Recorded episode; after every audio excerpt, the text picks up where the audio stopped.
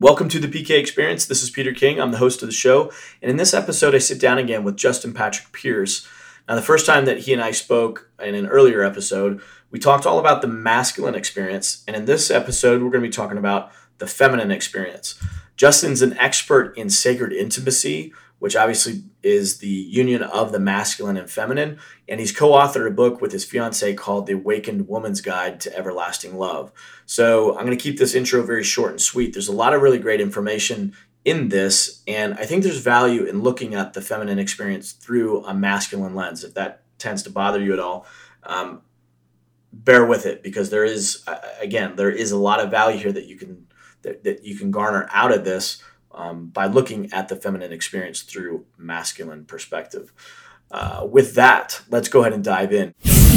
Justin Patrick Pierce, welcome back, man. You're the first. Uh, you're the first podcast interview that I'm I'm doubling up on. This is the second interview that we've done. So welcome back to the show. I appreciate it. Yeah, you got it, Peter. Thanks for having me. Um, so one of the reasons why I wanted to invite you back is number one, uh, a I got a lot of great feedback from the first call that we did, and then I've been working with a lot more women lately, doing a lot more uh, coaching. I'm in some online groups on Facebook that are primarily women focused and helping them better understand the relationship dynamics between men and women and the masculine and the feminine. Um, you referenced to me a book that you co-wrote with your now wife or still fiance.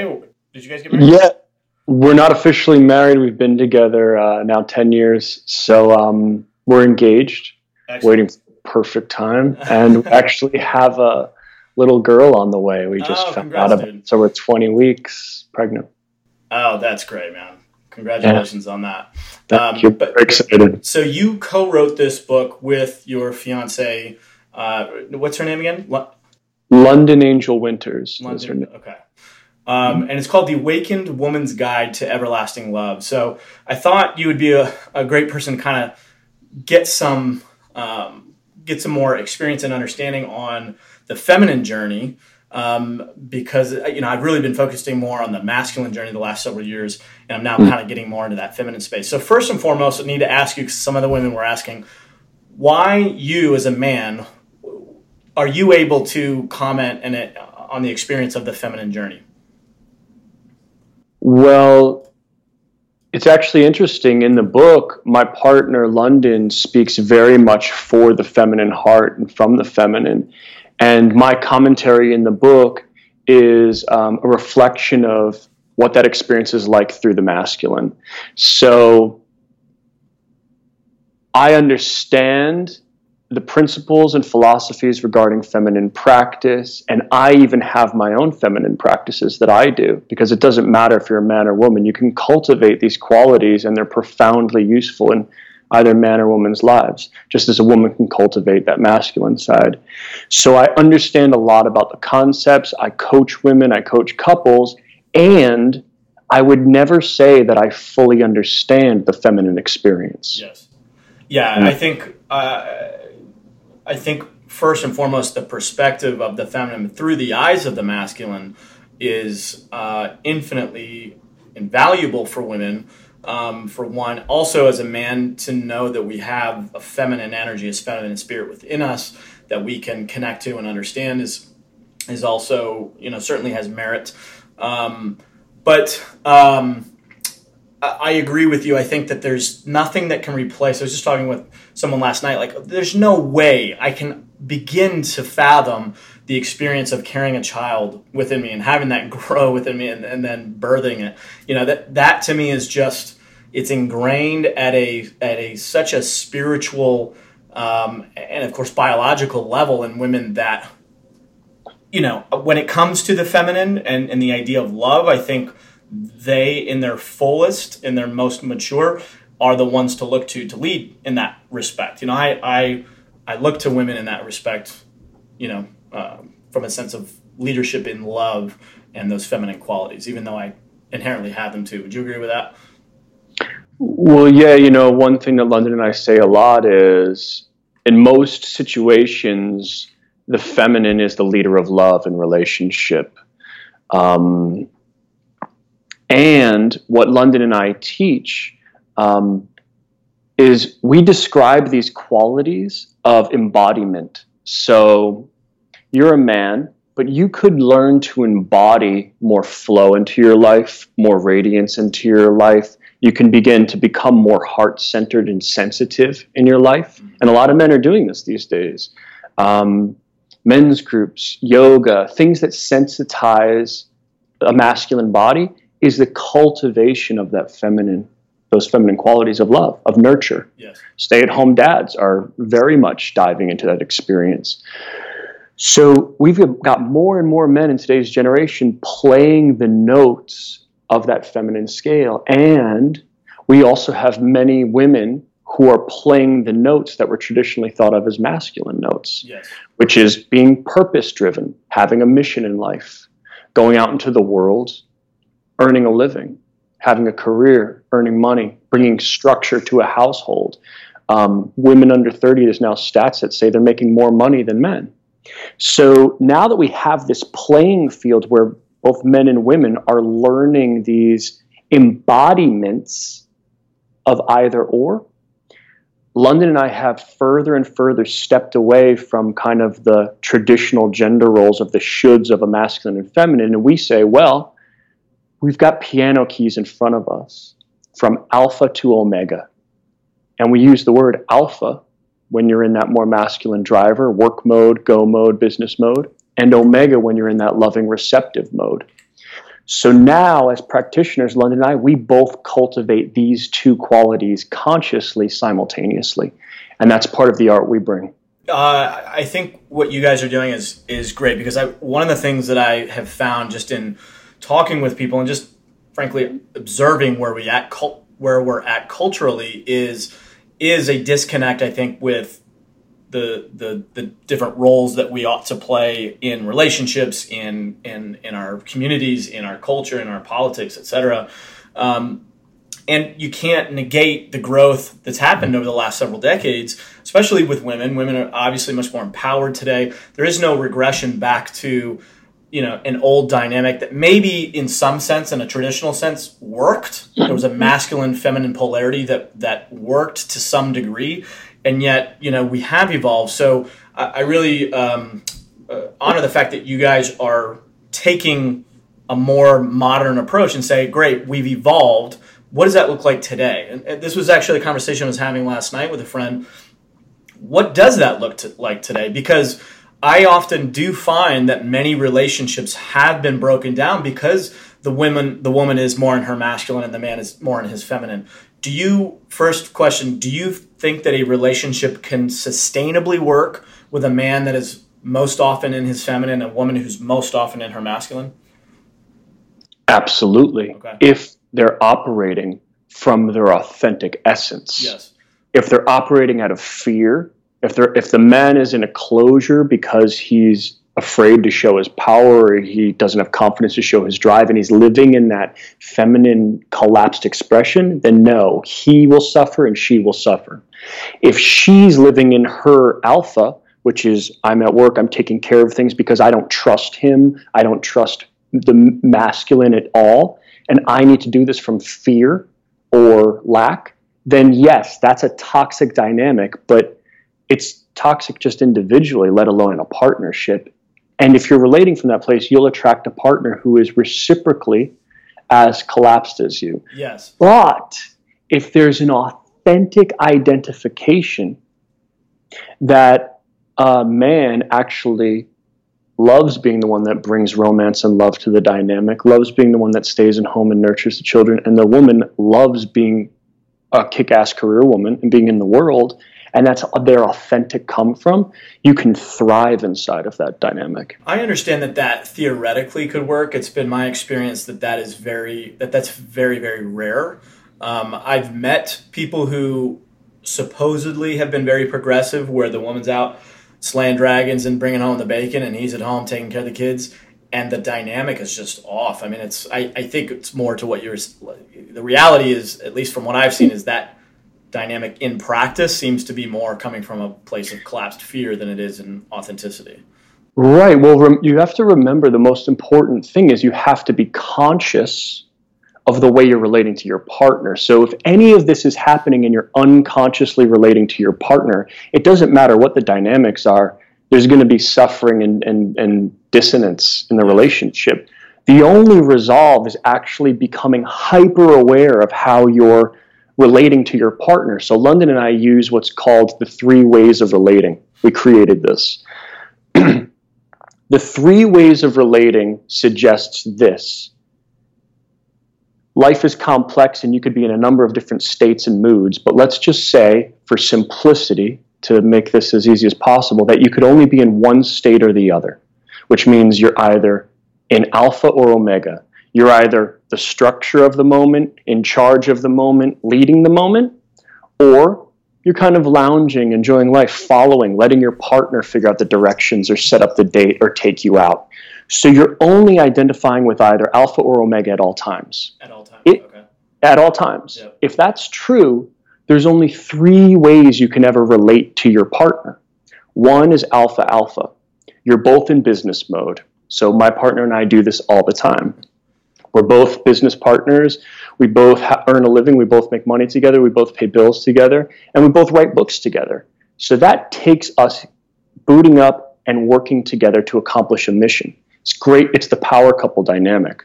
Now, what one needs to understand is when you're in that resonance, you will not have sexual polarity present. To, to, speak real quick to the, you mentioned the word resonance in the book. Tell, tell the listeners what you mean by resonance. Resonance is when you and your partner are in the same mode, either alpha alpha or omega omega.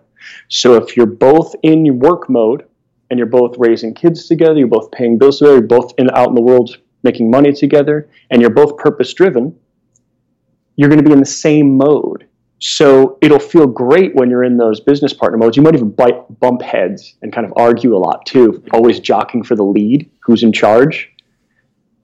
But it's very productive and practical. The problem is in resonance, you won't have that sexual attraction, that sexual spark present.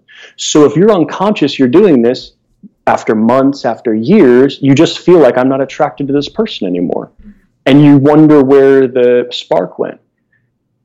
But if you understood that all you would need is to bring polarity back to the picture, you can literally reestablish polarity in 10 minutes. This is what London and I do with our, all of our clients. We teach you how to do this in 10 minutes.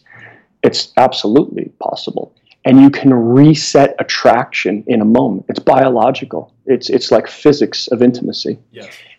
But that means one partner has to be an alpha and one has to be an omega. One has to be the lead, commanding the moment, and one actually has to allow their spine to soften, to receive their partner's breath, to receive their partner's guidance, their direction. So as long as you create that, you will have intimacy. And it doesn't matter who's doing it, man or woman, you can create that. But we all have our authentic preference.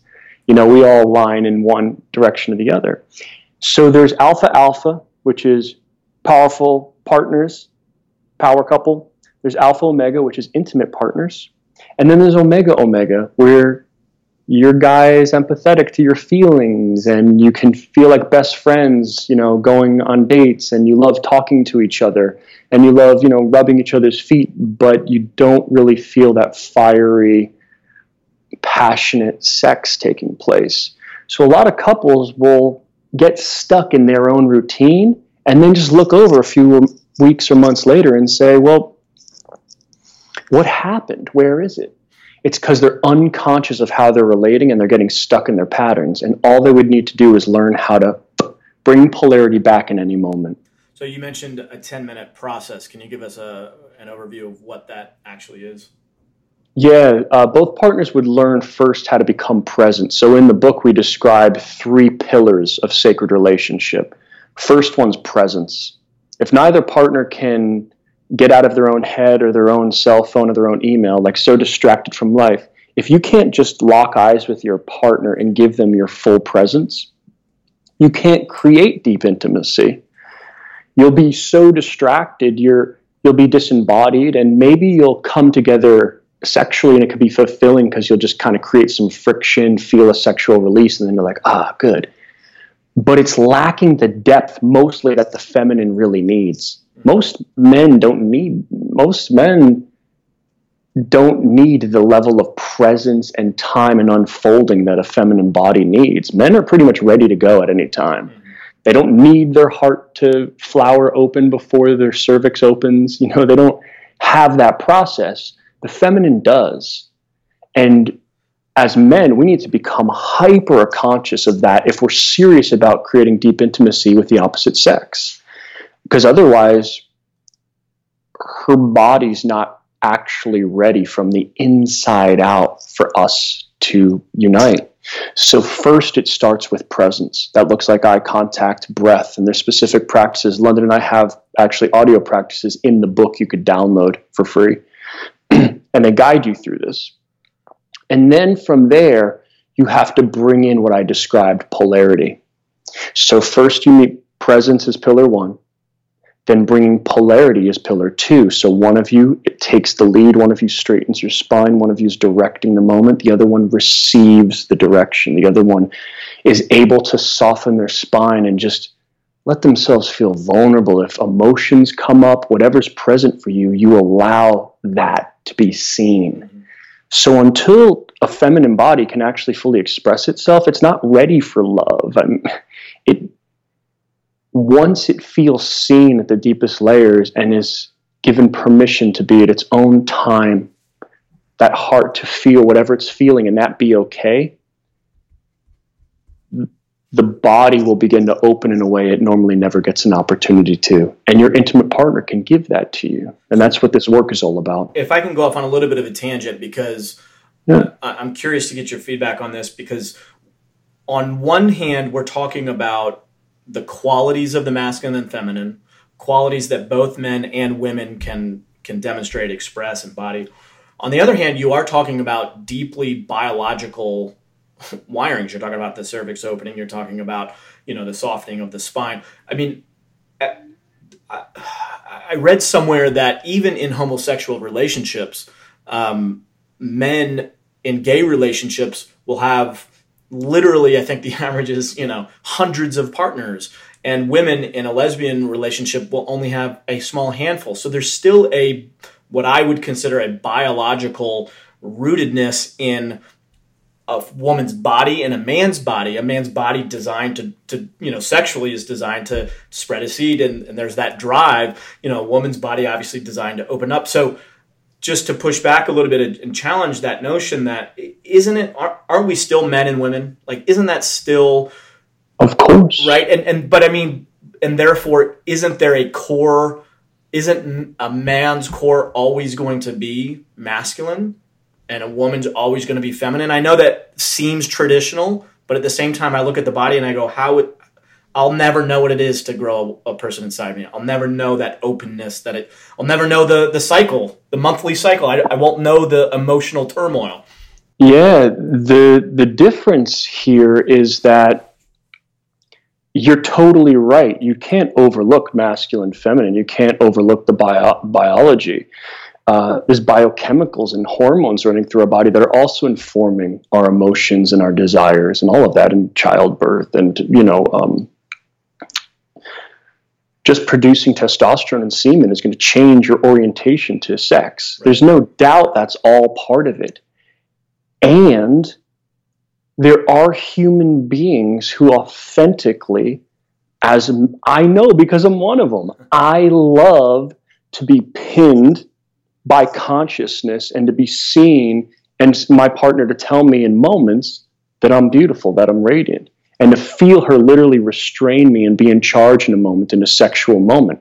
That's highly ecstatic for me. Now, to say, well, wait a minute, that's wrong, that's not it.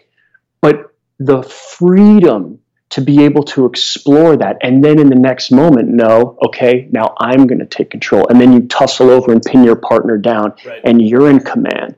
So it's that freedom of exploration. So, well, let yes. me interrupt you because you're you're talking about first of all you're talking about in moments which i understand in moments we can both express those but you're we're also identifying this idea of a core energy or or i mean that's not necessarily in in moment it's a it's an essence it's a identity right and so are there men that are that completely deeply identify with the feminine core, and uh, I'm just trying to wrap my head around that because I can't I can't imagine a man being able being able to better understand feminine energy better than a mature evolved woman would. That, that, that's ultimately what I'm getting at, and I'm and I'm saying that because I'm wanting to get clarity on what is what does the new relationship dynamic look like in our evolved world? Because women are we are both expressing both of these you know dynamics. We, we, absolutely are. We need to be more aware that we are. That's that's the piece here. We need to be, become more conscious, not less of it, as we liberate ourselves. Um, but in order to understand this, and I don't know how many of your listeners or viewers really have researched this at a great depth, but when we use those words masculine and feminine in a spiritual context, they mean something very concrete. Yes. And it has nothing to do with gender whatsoever. So the origins of these words in ancient spirituality is, you know, essentially we're talking about like Shiva and Shakti if you were to look at a tantric perspective Shiva representing consciousness. So when you talk about, well, what's your identity? Well, from a spiritual perspective, your identity is consciousness, the light of consciousness, conscious light. It is nothing but consciousness, and that's what spirituality teaches us. We rest in meditation to observe our thoughts, our hormones, our feelings, to identify with the part that has transcended all of that, and at the same time is that. So, at the most fundamental level, the masculine is pure consciousness and nothing else. The most fundamental level. And people who do this path, you build an intimate relationship. Man or woman, you can build a relationship with your consciousness because we are all conscious. So, that's the first piece. The reciprocal of consciousness is light, is love's light, as it's described, or as my teacher David Deida would call it, love light that when you identify with love light, the light of love, you want to wear nail polish and sparkly things. You want to be radiant and beautiful. Are there men in this planet who identify with light and want to shine? For sure. So when you resonate with that more radiant, I need to be seen, I, I am light, I am love, right? Mm-hmm. That's your identification with feminine. And that goes way beyond gender. Now, your gender and the hormones in your body are absolutely going to influence which of those you identify with. Your conditioning are going to influence what you're identified with. So now we're operating with these conditionings. Are those your authentic conditionings, or is that just what you saw in your parents? So all of that comes in as you really dive deeper into the work and get to know yourself more.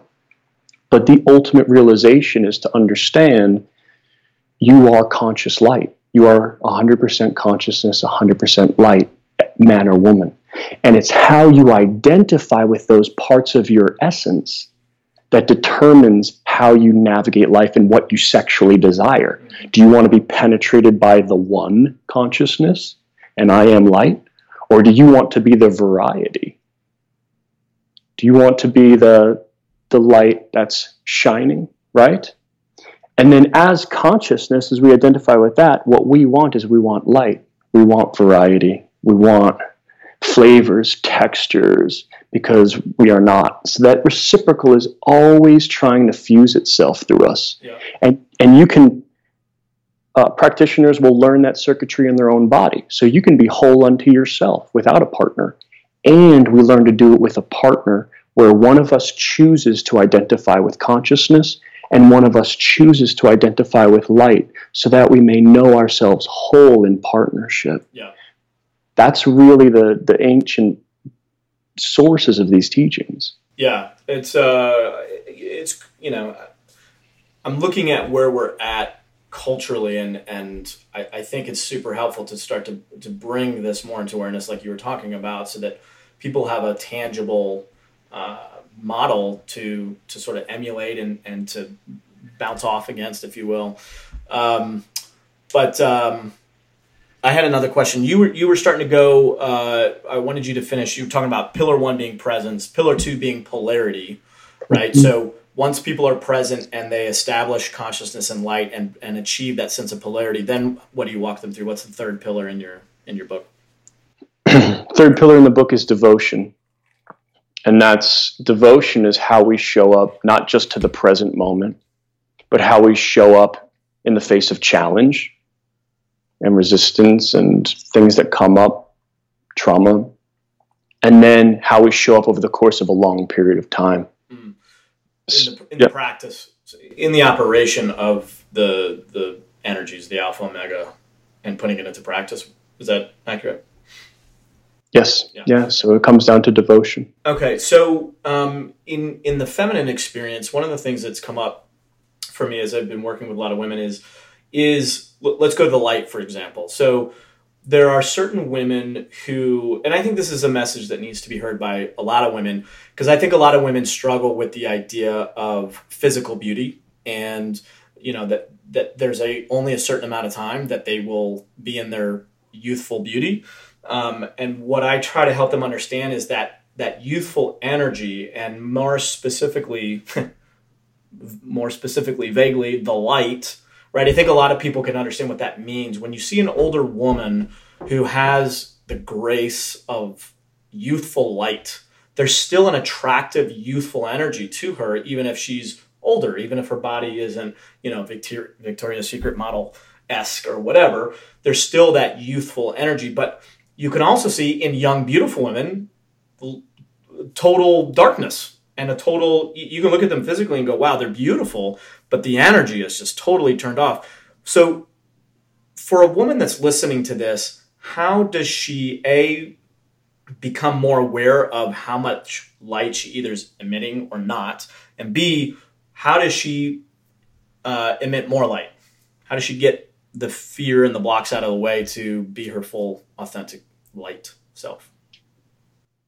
It's a great question, and you know, my my partner is 14 years older than me, so my partner is significantly older than me, and what I'm attracted to is a authentic radiance that radiates from the depths of her. And all women have access to this, regardless of what the surface exterior is.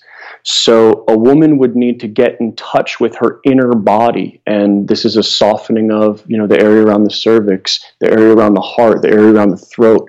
Find relationship and resonance with this. Literally soften those tissues, and then begin listening to those places, allowing those places to be expressed in life. And you know, a lot of women have been traumatized and treated horribly. So they don't want to be so bright because when they are, they attract not only good men, but all the creeps too. Yes. If you shine your light, everyone's going to see your light. So, you know, maybe I'll close my throat, maybe I'll close my heart, maybe I'll close my cervix. So they walk around shut down because if they open, they could get hurt because it's vulnerable to open like yes. that.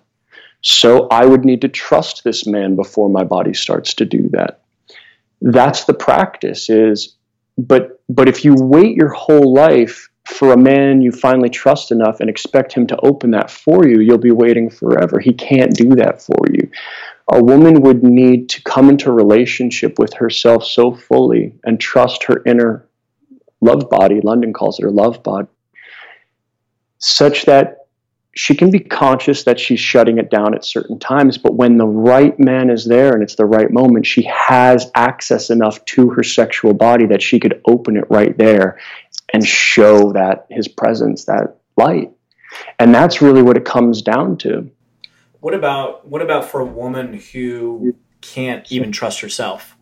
Um, maybe you know you you often hear people say trust your feelings. You know, women are very in touch with their feelings. They have a better under you know you talk about the sixth sense that women tend to have their intuition. What about for that woman though who whose intuition or her feelings has led her into hurt and pain, uh, and she doesn't trust that anymore? How does she resolve that? Well, cultivating your intuition is something any woman or man can do, and traditionally women are m- more adept at that skill naturally. Um, but a woman would need to do her own practice. It's just like any skill that we kind of like. Everyone can swing a baseball bat. Doesn't mean everyone can hit the ball. Um, you have to take the bat and you have to practice. You have to practice. So, the same way an intuitive would need to come into relationship with those feelings and intimately practice them. Learn what are they actually saying because a lot of the times what'll happen is you'll have an intuitive feeling, but then it'll go right to your mind and generate story. And the story is not true. The feeling's true, the feeling's almost always true. But once it goes into the mind, it starts projecting these stories that are often very incorrect and can lead us astray. So there's an entire art form in the Omega arts of the feminine practice. I do these types of practices, and London is masterful at this. Um, but you train your body to be able to go in, listen to those signals, and allow that to move and inform you without going into the story of the mind. Second, the mind comes in, it's going to be fear, regret, all of that comes into place. So there is a skillfulness that one must achieve. You can't just blindly trust intuition, you have to cultivate it like anything. Um, how can you do that in a safe place, though, without without exposing yourself? Uh, do you have any advice for somebody who can go out and start to practice that in a practical way without exposing themselves to too much potential pain? Yeah, um, all of this can be done in solo practice. Um, that's often the best way to begin these types of practices because there's so much unearthing that has to be done. It may not be appropriate for you to do this in front of everyone else for a while, except for maybe a coach or someone who knows how to guide you.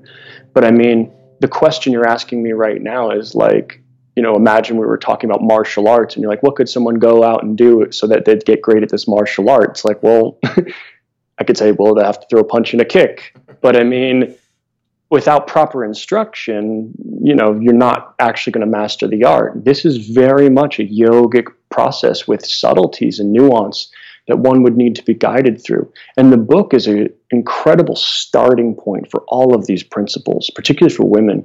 And I got to say, you know, I want to add onto this this dynamic I'm describing of being an alpha and omega is something that really speaks to women because women understand what it means to have to boot up into the masculine all day and desperately want to return to their feminine and not know how or not have access. Men haven't experienced that because this is a masculine world. Like we're built, we we built it. Honestly, historically, men built the world. So it's a, it's it's a man's world, and that's start. It's just starting to kind of shift. So women much more are in much deeper relationship with this idea that London and I call energetic agility, what it takes to go into alpha and then go into omega, and why that would be so useful and important in your life, and how you wouldn't want, like, the women I work with don't want to let go of their purpose. They love kicking ass in the world. They love they love having that identification in their life and getting up and poof, being in charge, being the lead, because they want to create beautiful things. And they want to be able to soften at the end of the day and drop into a man's presence who's capable of holding them. Yes. So there's a lot of cultivation that goes on. And men, I think it's going to take men another 20 years before they really start to see how how evolved women have become in this capacity, and they're going to continue to evolve because they need to find feminine and masculine, whereas men haven't really needed to cultivate feminine. They just kind of, you know, Burning Man would be the expression of men cultivating their feminine. I'm serious, oh, dressing, totally. flowing, taking yeah. drugs. I mean, that's that's how men are finding out about this. Mostly. Well, I would say to some extent. Um, the art in men, the creativity in men, you know, uh, music and and again art um, in whatever shape or form, I think is cultivating uh, feminine to a degree for sure. But um, I, agree with you that there's there's an evolution here that we haven't fully. Um, we, we haven't gotten clarity yet on what that looks like, and, and the women that I've speak, spoken to who are kicking ass during the day and then come home and want to, you know, be able to be safe to open up and to relax into their femininity it's it's not only that that space isn't there it's that they're that they're not fully aware yet how to even do that they've been sort of yeah. shamed into their masculine energy either by you know a father that rewarded them for being tough and going you know being the toughest girl on the soccer field or whatever or you know killing it at mm. school or whatever it was or they've been abused and they've put up walls and now they have they're sustaining. There was a um, a video i saw not too long ago with matthew hussey. I'm sure you know who that is. He's a relationship coach. Uh, i don't. oh, okay. He's he's a pretty popular relationship coach um, for women uh, as a man. And and there was a woman that stood up in one of his programs and said um, you know i want to i want to know that i can do it. I want to go out and show that i can do it. And his response was you know that's great but it's weak she said, "What do you mean it's weak? It's it's strong." He said, "Well, the weakest thing is a woman going out saying, "I can't do it at all. You have to rescue me. You got to do it for me." That's the weakest. The next level up from that is, "I can do it myself." And he said, "But there's a level above that, which is I can do it, but it's much more fun if you do it with me or for me or in uh, in integration together." And that I think is the dynamic that a, the, a lot of strong women are needing to better learn. I, I mean, I look at it and I, I say, you know, a lot of very strong women act like adolescent males, where they go out, they kick ass during the day, uh, but it's it's almost for a sense of validation. And then when they go to when it's time for them to actually open up, or when their heart's going, but you're really feminine and you and you need to be in this place, this home base. They don't know how to. They feel wrong for doing it, et cetera, et cetera. So I see that dynamic a lot, and then I also see men having no clue how to step into that and and be with a strong woman and honor her in her strength but also provide her the anchoring and the and the lighthouse to let her let go and be in her feminine. I mean you're right that dynamic is it, 20 years might be a little uh, conservative actually. I don't know. We'll see you know, it depends on the type of maps we're using to get ourselves there. Exactly, which again is you know really why I appreciate this conversation because it's like, well, what is the map? We don't even know what the map is. You know, uh, you hear a lot of what's going wrong. You hear a lot of what's not working. You hear a lot of women say, "We're all the good men." You hear a lot of women say, um, "Oh, you can't handle a strong woman." To which my response often is, I can. Why would you tell a man that you can't handle a strong woman? Men are grown up at least in my experience, and this is fairly anecdotal, obviously, but like men deal with competition, we deal with hierarchy, we deal with challenge all day long. It's not that you can't handle a strong woman, it's just often men aren't attracted to that. At the core, the masculine is not attracted to the masculine necessarily, in my experience. So it's how does a man rise up in his alpha to meet a strong woman, let her know it's okay that she, it's go out and slay dragons. It's awesome. I respect it.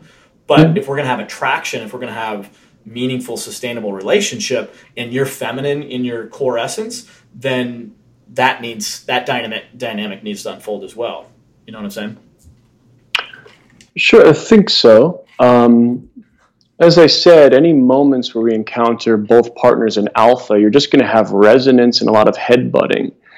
And the greatest gift a, a man can bring his woman, let's say she's out in the world and she is pursuing something and she comes home, is his ability to be totally conscious and present with her.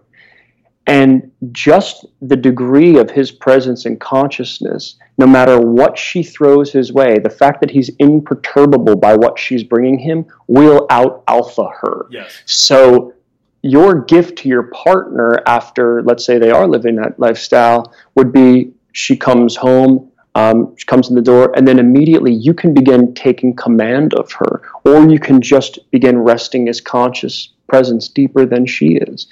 And when I think what you're describing, it's like, well, some men can't handle a powerful woman or aren't attracted to that. There's the resonance issue. Yes. But also, what I found that men can't handle is men can handle challenge, they could handle criticism, they can handle all those ma- very masculine things. What I find they are very challenged with is actually they don't handle emotion all that well. They don't know how to handle a woman's emotions all that well. So oftentimes you can have a totally powerful woman, and normally behind that power, there's this reservoir of woo, woo, and men are just like, well, what am I supposed to do with They're this? So, yeah. so, what a man needs to learn how to do is be present with her full tsunami, her full storm, whatever she's bringing, so much so that you can cut through it like a knife. You bring her clarity by showing her you're not afraid of anything she, she can show you. And only if it's true for you, she would need to feel that you're not going anywhere if she shows you these parts of herself. If a woman feels like she has to hide a part of herself so that you won't leave or you won't get mad or you won't do this, she won't be able to fully open and trust you at the deepest level. If you could demonstrate through your presence and practice that whatever you have in there, show it to me. What do you got? Show it to me. I love you. I'm not going anywhere. The second she can feel that from her partner, the relationship will immediately begin to deepen. Yeah. Immediately. Yeah, for sure. There's a reason why these metaphors are the ones that you're using. You're talking about a woman in her storm. I, one of the pieces of advice I often give men is to understand that metaphor that a woman is like a storm, a woman is like the ocean, and that men being in their masculine, knowing that that's you know uh, operating in their masculine and are constantly looking to fix things, and uh, so I say to them, would you ever go to the ocean and have and see a choppy ocean and try to fix it? No, like the ocean's just being the ocean, and that storm. Uh, I guess I'm speaking to some of the men who are listening right now. If you if you have a powerful woman or or any woman really who's who's naturally in her feminine in moments may have emotions that don't seem to have logic. They're, they're I think uh, Tony Robbins was saying that they're free from the restraints of logic. And, uh, and so just to meet, to be a lighthouse in that storm, you might have seen that picture before where the waves are crashing against the lighthouse and the lighthouse is immovable and it's still shining that light. Like that metaphor, I think is so powerful for men to understand that sometimes the ocean's going to be calm, sometimes the ocean's going to be choppy, sometimes it's going to be a, a hurricane. And but no matter what, it's the power of that ocean that that gives you life and feeling in the world, which is a beautiful thing if you understand it. Um, Absolutely, and and I want to add, you know, for the men who are listening, this isn't about like hardening up and bucking down and braving the storm and just kind of like sitting there taking this kind of punishment. That's not what we're describing at all. It's like as those waves splash up against and her emotion begins to come at you, men would need to soften their bodies and breathe her in and receive what she's actually giving. Yes. And any moment, like a lot of our workshops look like this, is just first starting with her giving permission to un- unveil that emotion. And if a man stays fully present with that, it can turn into intimacy like this. Yes. Yes, you. Uh, first of all, great point. Thank you for following that up. The second thing that you just said was permission to to feel. I think for the women that are listening to this, especially the ones that are not in a relationship and that want to be in a relationship, um, one of the things that I've seen women do often is they'll make themselves wrong for feeling a certain way, and just having permission to to surrender to the feeling in the moment, I think is very liberating for women. Do you find that to be the case in your in your workshops and in your practice? I teach exclusively from profound permission. A woman permission for her to be in her full masculine and kick ass and identify with consciousness and discipline her mind and bring that to life. And I give full permission for her to feel fully and surrender fully and know what it is to be held and be vulnerable. So some people teach from shame and judgment, where, well, you're a man, you need to be masculine. You're a woman, you need to be feminine. It's wrong to do the other. I don't do that model at all. And I find profound success with all of my clients in the model that I use. But I understand that model's not for everyone. Yeah. Um, but I have found that when people are given permission to explore the full spectrum of themselves and be able to learn they have access to this note and this note and this note. A liberation starts to happen in both men and women where they get deeper access to their authentic essence, their authentic core. Absolutely. Um, this is one of the questions that was posed on Facebook when I asked um, some of the people in my circle of influence to, um, I asked them what questions they might have. One of the questions that came in was, What do you see as the greatest challenge that gets in the way of a woman to deeply connect with and accept her man? Well, if that person was here asking that question, I would let them know that I would need more information about them and their relationship because it could be a number of things. Could be a lack of trust in the man.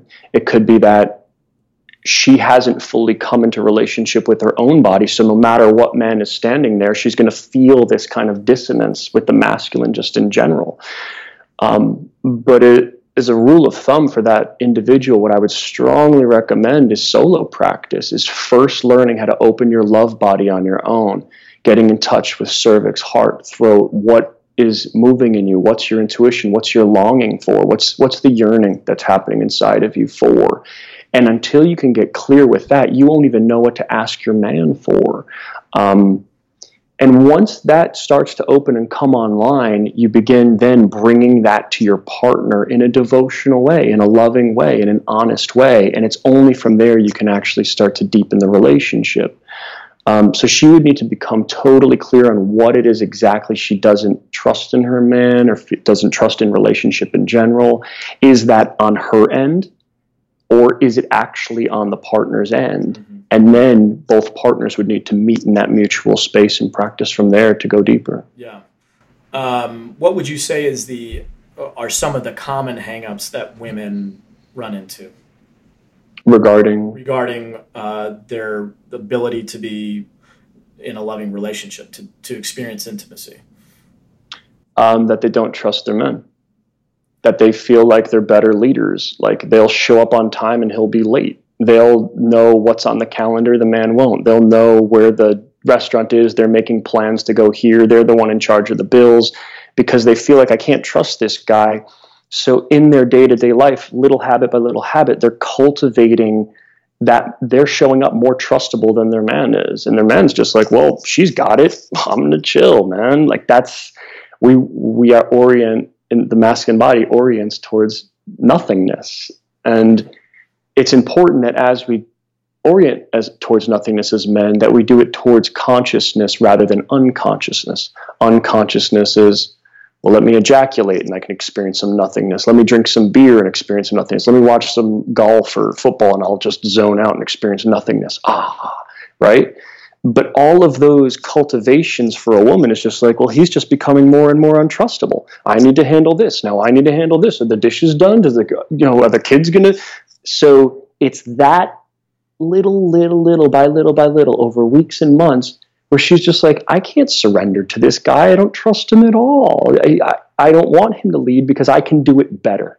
That's so, what women feel. Yes, I see that a lot. I see that a lot. So for that woman who's like that that's listening to this you know we've you've mentioned some some practical things you, you talk about returning to the body to soften etc you talk a lot about breathing um, in your book and i'm sure you do that in your practice as well um, what does it mean to get back to your breath and get back to um, what, what does breathing do in the in the process because i I've not yet got into full blown meditation, but I consistently hear that that's a practice that a lot of very successful, and fulfilled people do.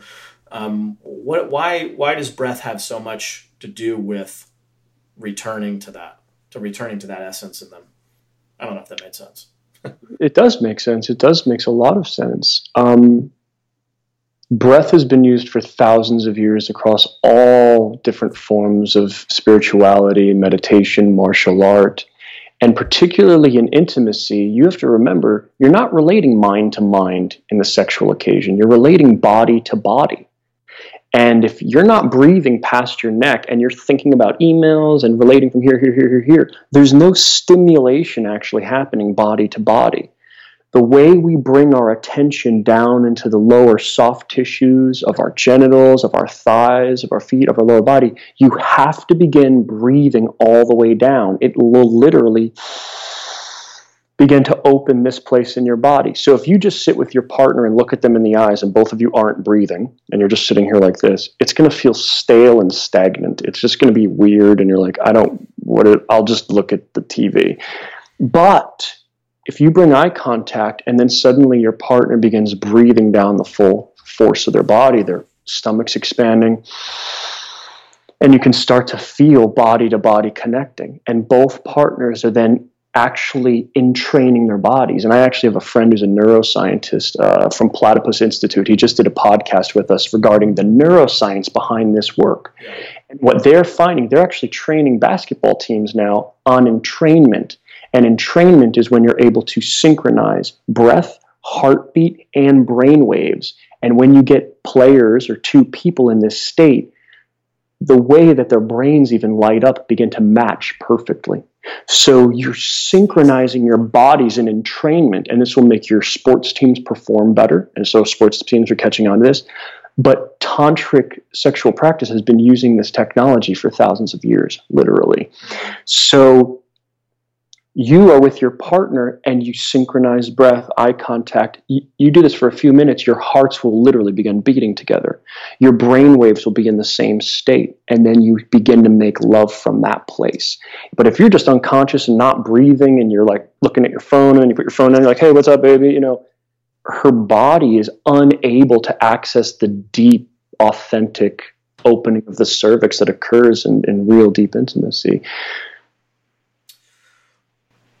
you started to touch on a second there, like the opportunity, um, the opportunity of fulfilling one's deepest essence, if you will, um, the light within, the consciousness within.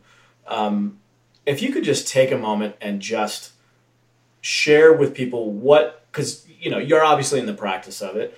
Um, you in London are. You're you're practitioners of it. You're also training other people how to do it what is the opportunity that people are missing by not tapping into the light and the consciousness? Well, a level of harmony and relationship becomes possible that isn't possible otherwise. Um, and it's just the same principle as meditation. You come into right relationship with your own suffering and dramas and thoughts. This doesn't mean you don't fight anymore. This doesn't mean tragedy doesn't strike your life. This doesn't mean you're going to be happy all like you're going to suffer. It's the condition of relationship. It's the condition of being in this body being here. That's part of it. But it puts your suffering in perspective such that you get perspective on life and relationship where you can now navigate from a totally different place. And when we identify with that masculine alpha the eternal yearning we feel is for freedom. Mm-hmm. so at the deepest core level, what the masculine wants is to be free. So, whether that means crushing the other team and killing them, there's a liberation fighting, you know, beating the other person, there's a liberation feeling in the body. Earning enough money so you never have to work again is a pursuit of freedom. It's all of these impulses. How could I be more free?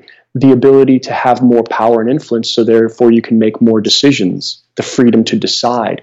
Uh, a lot of men pursue all of these things so that they can have freedom of choice of what woman they want. So, freedom of choice of variety. So, all of those attainments are to get to this ultimate goal where they can feel free like i'm empowered i am free i have i can choose anything so freedom is that what we recognize in spirituality is you don't need to change anything in this moment to be totally free. You just need to identify with the part of you that is already free. That's what the spiritual teaching shows us. And it's the same in relationship. And then on the other side of the equation, when we identify with love light, when we identify with the feminine end, our eternal yearning is for love. So, am I loved? You know, do you love me? Are, do you still love me? And the feeling is, I want to be loved. I need more love. I need more love. And no matter how much love you pour into that channel, it's never enough. It's never enough. Just like no matter how much money we get, it's never enough. No matter how much freedom we experience, it's never enough. So we have these beautiful reciprocal yearnings for more love and more freedom happening all the time. And think about in just context of a day-to-day fight in a relationship. So a man and a woman get into a fight, if she's identifying with the part of her that's yearning for more love in the moment, and he's wanting more freedom, she's going to be like, connect with me. And he's going to be like, I need space. So you can see how his need for freedom in that moment would come out in him leaving this room, and her need for connection would come out. Like, but she might, you know, be angry and walk out, but actually want him to come back and get her. Some, not in the immediate moment, but eventually. That's the longing. So when we intimately come to understand that we are all either eternally yearning for freedom or love in every moment. When we hear the demand or request or preference of our partner, we can have more compassion to it. And at the same time, we realize that yearning is eternal. You're not going to get that filled by actually that job, or you're not going to get it filled by this experience or that experience. It doesn't fill. And you learn to come in the right relationship with that. And that is liberating as anything. Yeah, I, totally liberating. And also just knowing that you're even experiencing it in moments is is mind blowing and and life altering. You know, um, I think a lot of people just ride life in a low frequency and they don't they're not tapping into the potential even in this experience to to tap into those deeper levels of, of intimacy of consciousness of light and uh, and I think when you do even though it's not sustainable infinitely at least in this human experience on this human plane just tapping into that can be life altering I mean I've experienced it and it's it's um, it's incredible. I mean, just the love of your children, and you're gonna you're gonna get into that stage here in a minute. I mean, it's it's beyond words. You can't put it into words. Um, anyway, we could probably like this hour just flew. By the way, I just looked up and realized we're running short on time. I know you have a hard stop, but um, any parting wisdom? Uh, actually, real quick, somebody who's interested in the book, it's called The Awakened Woman's Guide to Everlasting Love. You can find it on Amazon. You can get it on your Kindle. Um, any other thoughts for women that are listening to this that um, you'd like to partake on them?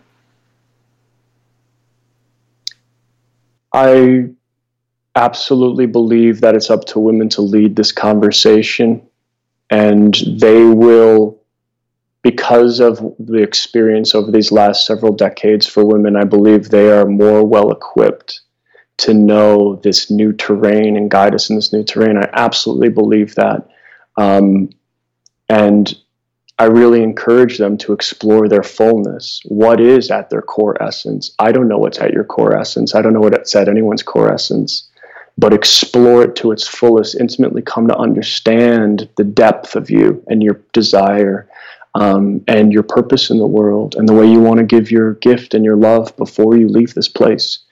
Um, and that this book is an invitation to invite those women who are ready for that next step to join in the conversation and join and become leaders of that conversation. And um, I don't know where it's going to go. We did our best to begin drawing an initial map to help you get from where you are to that place. Um, and I'm just really, really excited to meet the women who are ready for this and going to become the voices that lead us in the next variation of love and relationship. Fair enough. I think that's a, a good parting wisdom. Uh, again, Justin Patrick Pierce, thank you for your time, man, and uh, look forward to the next conversation. I know. I mean, there's there's like hand, you know, ten other questions on the top of my mind right now that I want to ask you, but uh, maybe we'll do a third podcast. Sounds wonderful. All right, brother. It was a pleasure. Take care. Take care, man.